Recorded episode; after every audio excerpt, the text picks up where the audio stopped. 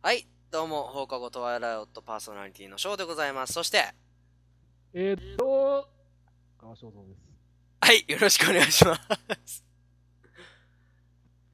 途中で我に返った。あ、そう。あ、もう、え？ぐらいでもう、やばい、これ俺じゃないと思ったんだ。そうそうそう。いやおいこれじゃねえなと思って。ー、そうか。いやね、最近ちょっとあのー映画をいっぱい見てまして、はいはい。結構ね、あの面白い映画がいっぱいあって、友達もね、実はあの映画好きなやついるんで、よく見に行くんですけども、最近見て面白かったのがね、あの、ガーディアンズ・オブ・ギャラクシー。はい。ああ、はいはい。知ってる知ってる。あれのボリューム2が出て、実は僕、ボリューム1は見たことなかったんですけど、ガーディアンズ・オブ・ギャラクシーちょっと面白いから見に行こうぜって言って、で最初はええー、と思ったんだけど、実際見たらすごく面白かったですね。おワン見ないでも結構楽しめたいや、1見ないでも全然楽しめて、あ、なんかマーブルの映画本当面白いなっていう風に最近本当感じて、だってキャプテンアメリカも見てさ、あの、シビル・ウォー。はいはいアベンジャーズの、あれもかなり面白かったから、あ、マーブル映画外れないなっていう風にね、改めて思わされましたよ。いや、うん超奇遇だね。実はね、ちょっと前まで、5月末くらいまでかな。あの六本木でマーベル展をやってたんだよ。ななんかこう、マーマーベルをあのどう発音するかちょっと人によって分かるらしいんだけど、俺はマーベル。マーベル、うん。これちょっとマーブルだけどね。ああ、現地に近い発音なの。そうだね。どうだった？うんその、マー、マーベル展は。面白かったよ、本当。いろんな、こう、あのね、初見で全く本当にマーベルヒーローを知らないで行ったんだけど、うん。スパイダーマンちょっと知ってて、あと、まあ、キャプテンアメリカとか、名前聞いたことある感じで、うん。で、実は、あの、ガーディアンズ・オブ・ギャラクシーはうん、ワンだけだから、うん。まあ、それぐだったらわかるかな、みたいな感じで行ったんだけど、本当面白かった。ね、ちなみに何があるの？あそこには。だいたい衣装とか、うん。ああのーアメリカで60年代からいろいろ使われてきたポスターのデザインとか、うん。フィギュアとか、多分撮影に使った衣装とかも飾られてたのかな？ああ、じゃあもう実際に使ったものだったり、あるいはそういう何？ポスターだったり、まあ、原画だったりするわけだ。そう、そうそう、原画だよ。へで、あのー各マーベルシリーズに登場したヒーローとか、あのーー悪役、ヴィランっていうのかな、うん。うん。が、もうみんなキャラの細かい生い立ちから、あのこう変遷、うん。キャプテン・ファルコンの変遷とか、あのトニー・スタークが一時期アル中として描かれてたこととか。すごいキャラの細かいことまでバーって説明書きが書いてあって、じゃあマニアにはたまらないね。たまらないし、あのアベンジャーズとか有名だけど、さすがに全ヒーローのの映画を見れないよって人も、あれ一回だけで、ちゃんとアベンジャーズ見える見て楽しめるレベルにまでして、へえ、すごい、それは。あ終わっちゃったけどね、もう。行きたかったなょうがないんだけど。うんだから結構その話についてはできると思う。ああ、そう、その話についてはできる。やろう、俺もそんなすごい詳しいわけじゃないからね。友達がすごい詳しいから、そいつからいろいろ聞いたりしてんだよ。マニアはすごい好きだよね。うんうんうん。だから、うん、だからマーブルはちょっと気になるんですね。マーブルの映画がこれからどんどんまた出てくるんで、だから、うん、楽しみっちゃ楽しみなんですけどね。いやー、最初本当知識なかったからね。だって、あの、そのマーベル店行って初めて知ったんだけど、うん。俺が今までデッドプールだと思ってたものがアイアンマンだった。あ、違うか。デッドプールだと思ってたものが実はアイアンだアイアンマンだった。それ鉄だったってことね。そうそう。よくみんなこいつ、要はデッドプールとアイアンマンをごっちゃにしてたんだよ。あ、そうなんだ。全然違うけどね。デッドプールとアイアンマン。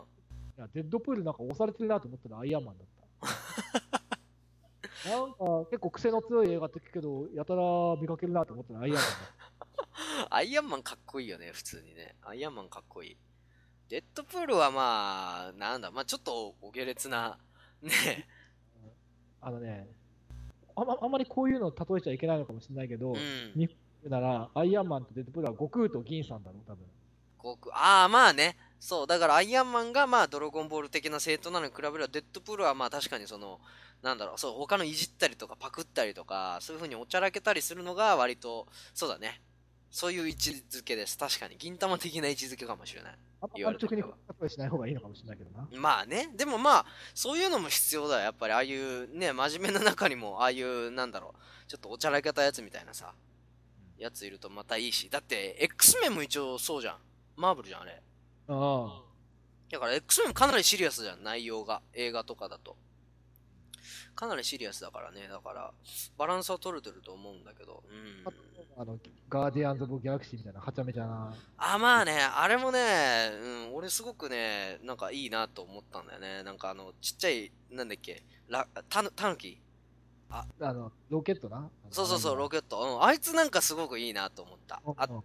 あと、主人公の男の人がかっこいい。うん、あの地球人の人のやつ。あの人、確かジュラシック・ワールドとかも主役で出てて、うん。で、なんか、ああ、すごいハマり役でいいなと思って。かっこいいよね、あの人ね。うん。だから、その、人の選び方もうまいじゃん。マーブル作品って。うん。キャスティングも、そうそうそう、オーラがある人というか、キャストがちゃんと合う人選んでるから、めちゃめちゃいいなって思った。あとどうでもいいけど、あの、キャプあのキャプテンじゃないや。ガーディアンズ・オブ・ギャラクシーのあのグルートの声が日本語の吹き替えだと遠藤健一なんだよな。あ、そうなの？うんあ、そうなの？グルードって、あグルードって誰だっけ？あの、岩みたいなやつだっけ？あ木みたいなやつ。ああの、あ、そうか。2, 2だけ見たのか。あの1だとね、姿が違うんだよ。あ、そうなんだそう。ちっええー、あのちっちゃいやつ？ちっちゃい木みたいなやつ？ちゃくないんだよ、実は1だあと。、でかいんだなんであんな姿になったのかが、あの、描かれてる。要はあ、、そうなんだ。でもね、ほんと、他の作品例えてばっかで申し訳ないんだけど、うん。グルートは中ばっか的存在なんだよ。あ、中ばっか的な存在なんだ。あー。中ばっかぐらいいかつかった、1では。へえ、あ、それを見なきゃな、じゃあ、ボリューム1も。ブルーム1もぜひ見てよ。エンケンさんやってんだ。渋いな。ロケットは加藤浩次な。あー、合ってる、合ってる。おいふざけんな、この野郎みたいな。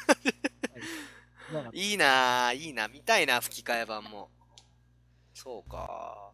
いろんなヒーローいるんですね、なんか。いやもうやっぱりああいうの見てるとさ、そのなんだろう、日々日常に退屈した人たちが、もし突然ああいう能力を得たら、みたいな、うんなんかそういうの感じるよね。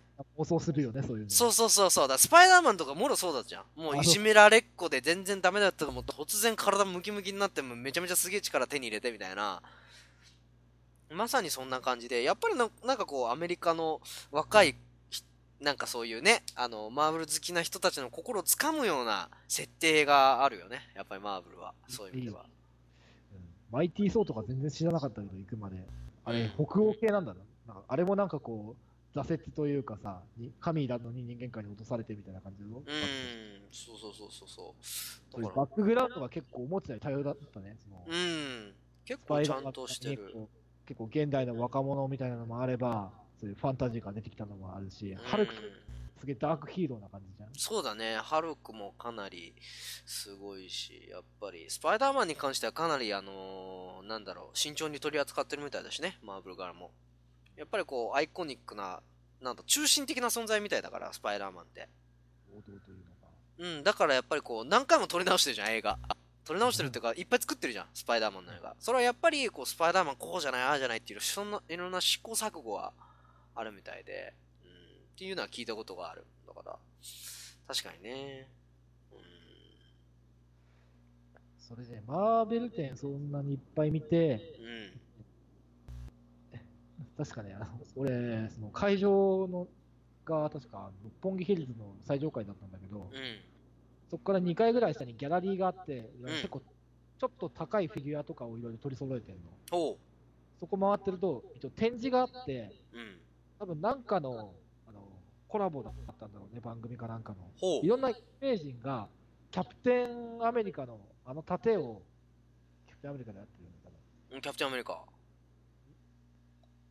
あの盾をいろいろ自分流にデザインするっていう。へえ。うん。そうあのリリコっているじゃん、映画コメンターの。いますね。あの人はなんかこうめっちゃスパンコールくっつけてたり、なんでだよ。なんでくっつけちゃったんだよ。あとな、あれ誰だったっけな、山田孝之だっけな、おう。あのー、なんていうのかな、あ和風な感じで仕上げたかったんだろうね。あうんの盾を、なんていうのこの、ねえ、牛、虎、う、たつみ、馬、羊のあの十二方角デああ、はいはいはいはいはい。ザインにしてたり、あ、かっこいい。で、一番笑ったのがブラマヨの小杉だな。うん。あの、縦にいっぱいなんかこうもさっと毛が生えてて、うん。タイトルが、しびるもう、感じで、しびるもうって？俺は思わず笑ってしまう。なんで毛生えてんだよ。しかもそれ、それ、小杉か。小杉がやってる。自分に対してのなんかあるな。ツッコミで言うんだろうな、小杉は。自分で装備して。バカ野郎っつって。アホ髪の毛こっちに行ったんや言うて。頭に毛ないんちゃう？縦に全部映したんや言うて。何してんねん、お前。何してんの、お前ってなるよね。相性がつくもんだからね。うん。あ、面白いな、それは。なるほどね。だからさ、それそれ見て、なんかすげえ、こう、くだらないけど、いろんな芸人が、こう、マーベル化したらどんな感じだろうみたいなのを考え出したんだよな。あー、なるほど。芸人がマーベル化したら、要はスーパー能力を手に入れたらってことだよね。例えば、オードリー春日とか、なんかちょっといそうじゃん？あー、彼はね、多分ね、あのー、多分 X メンにもいたと思うけど、体が鋼鉄になると思うね、多分。そう、ああ、硬化系か。そう、硬化系だから、多分、あの、あの体勢で、春日がとかって現れて、バットでガンってやったらバット破壊されるよね、多分。金属バットがカーンっつって、多分。で、技名鬼瓦でしょ？そうそう、鬼瓦っつって突っ込んできて、うわーって、壁を、壁を破壊していくっていうのは多分あるかもしれないね。ファンタスティック4とかにいそうだな。あ、いそういそう。春日いるよ、間違いなく。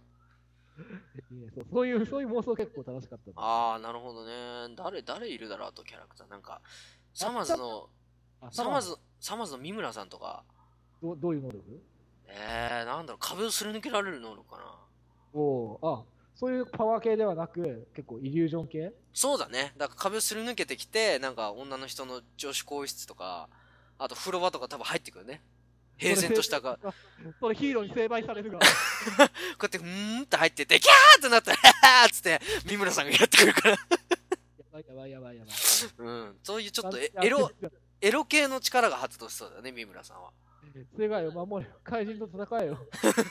いや、だからそういうのが意外と、すごい働きとかして、おーみたいな感じになるのが、こう、マーブルっぽいじゃん。デッドプール的なポジションですね。うん、デッドプール的なね。うん。そういうのもあるからね、結構、マーブルは。なるほど。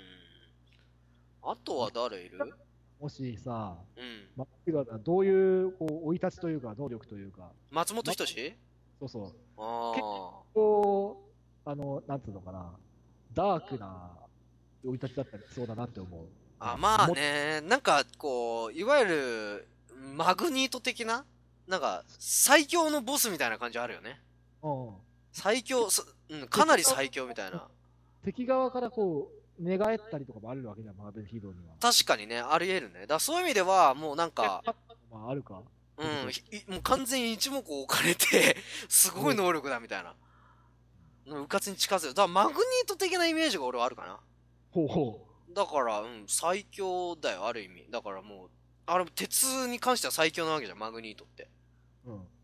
だから、なんだろう。だもう、それこそ、自他ともにもうみんな認めるほど、人を笑わせられるんだ、要は。自分の意志で。そういう能力あんじゃねえかなって思うときない？あ、わかるよ。あうんの、あそこで行くと、なんかこう、例えばこう、なんか、カブとかさ、あの、うん。マグニートのあの話じゃなくて、こう、なんかサイコロみたいなのがはっついてんだろうな。サイコロ、滑らない話みたいな。サイコロ振るとみたいな。ああ、うんそれはちょっと思うけどね、なんとなく。ばケツバットしてもバット粉砕ですよ、そ。それは、何？全部の能力を引き継いでんの？一回、吹き矢の時あって、あれ痛そうだったな、罰ゲームの時で。吹き矢があったんだよね。あの時ね、松本まっちゃんの、あの、ケツに吹き矢が刺さったんですげえ痛そうだったんだよね。うん。いや、でもやっぱりこう、なんだろう。やっぱそう思っちゃうね。多分みん、あの人と同じことを他の人がやっても、みんなが笑うかって言ったらわ、多分笑わない人もいると思うから、笑わない可能性の方が大きいってちょっと思っちゃう時あるんだよね、俺は。そこで行き詰めたから、けどまだ、あんなにもう大御所レベルでもまだああいう扱い受けてるっていうのがね。うん、いや、すごいよ。だって、俺、まあ、ちょっと関係ない話になっちゃうけど、俺、中学ぐらいの時さ、お笑い芸人になりたかったの、実は。はいはいお笑いのやりたいなと思ってて。なんだけど、あの、やっぱり当時の風潮として一発、一発ギャグとかがすごい流行ったじゃない？あ、エンタの神様が。そうそうそう、流行った時期だから、俺漫才が好きだったから、漫才ちょっと廃れてっちゃうのかな？嫌だなと思い始めたの。でも漫才好きだからちょっとそういうのやってみたいなと思ってた時に、えっと、テレビでね江頭さんとダウンタウンを見て俺は諦めた。芸人を。両極端だ。両極端だけど江頭さんはもうあの伝説じゃない。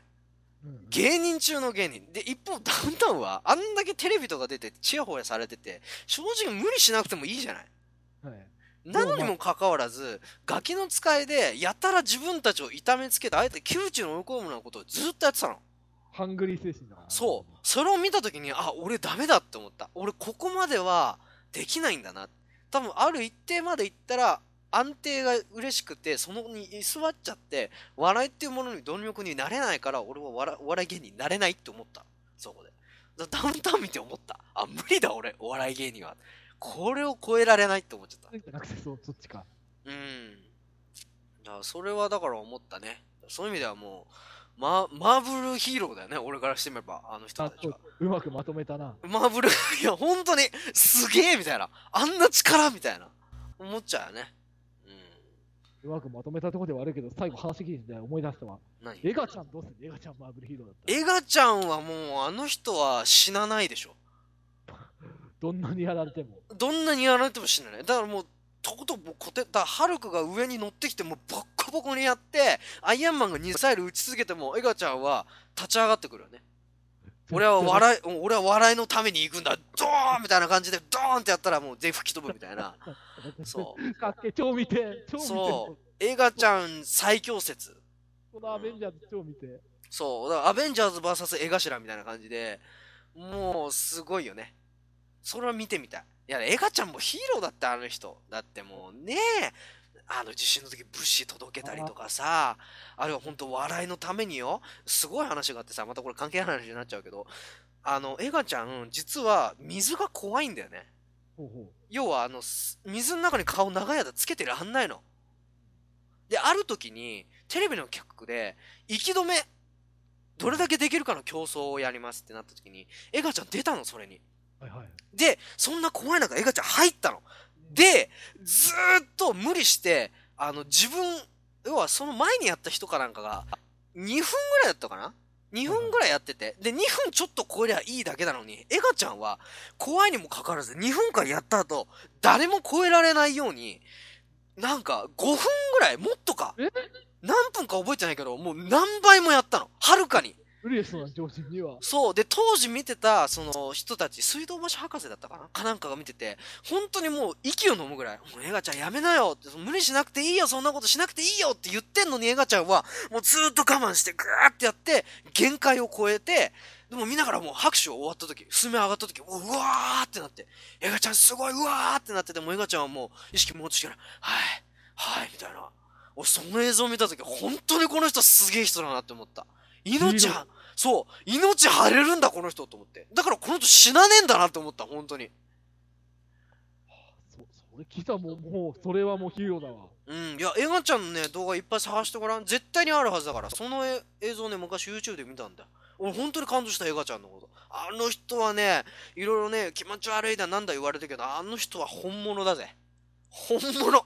本物の人間だよ。もう、ど根性がすごい。やっぱり。普通じゃないよ。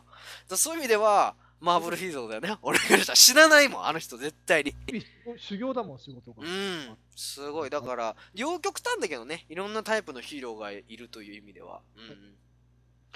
そうだなだから、確かにな自分もなってみたいな、マーブルヒーローになれるもんなら。でもね、男の子の夢ですよ。確かに。まあ、女性のマーブルヒーローもね、一応いるから。そうそうそう。この前もな、全然、あの、会社違うけど、ワンダーウーマン見たけど、あれも面白かったからな。全然会社違うけどね。人としてはやっぱ、そうだね、やっぱり。だから、マーブルヒーローももっと女性の、ああいう強い感じのヒーローとかも出してもらえると、またこう、盛り上がるんじゃないかなっていうふうに思うしね。アベンジャーズもかなり面白いからね。今後とも期待ですよ、本当に。アベアベンジャーズじゃねえや。マーブルシリーズは。映画いっぱい出てくるからね。本当に。あのー今スパイダーマン。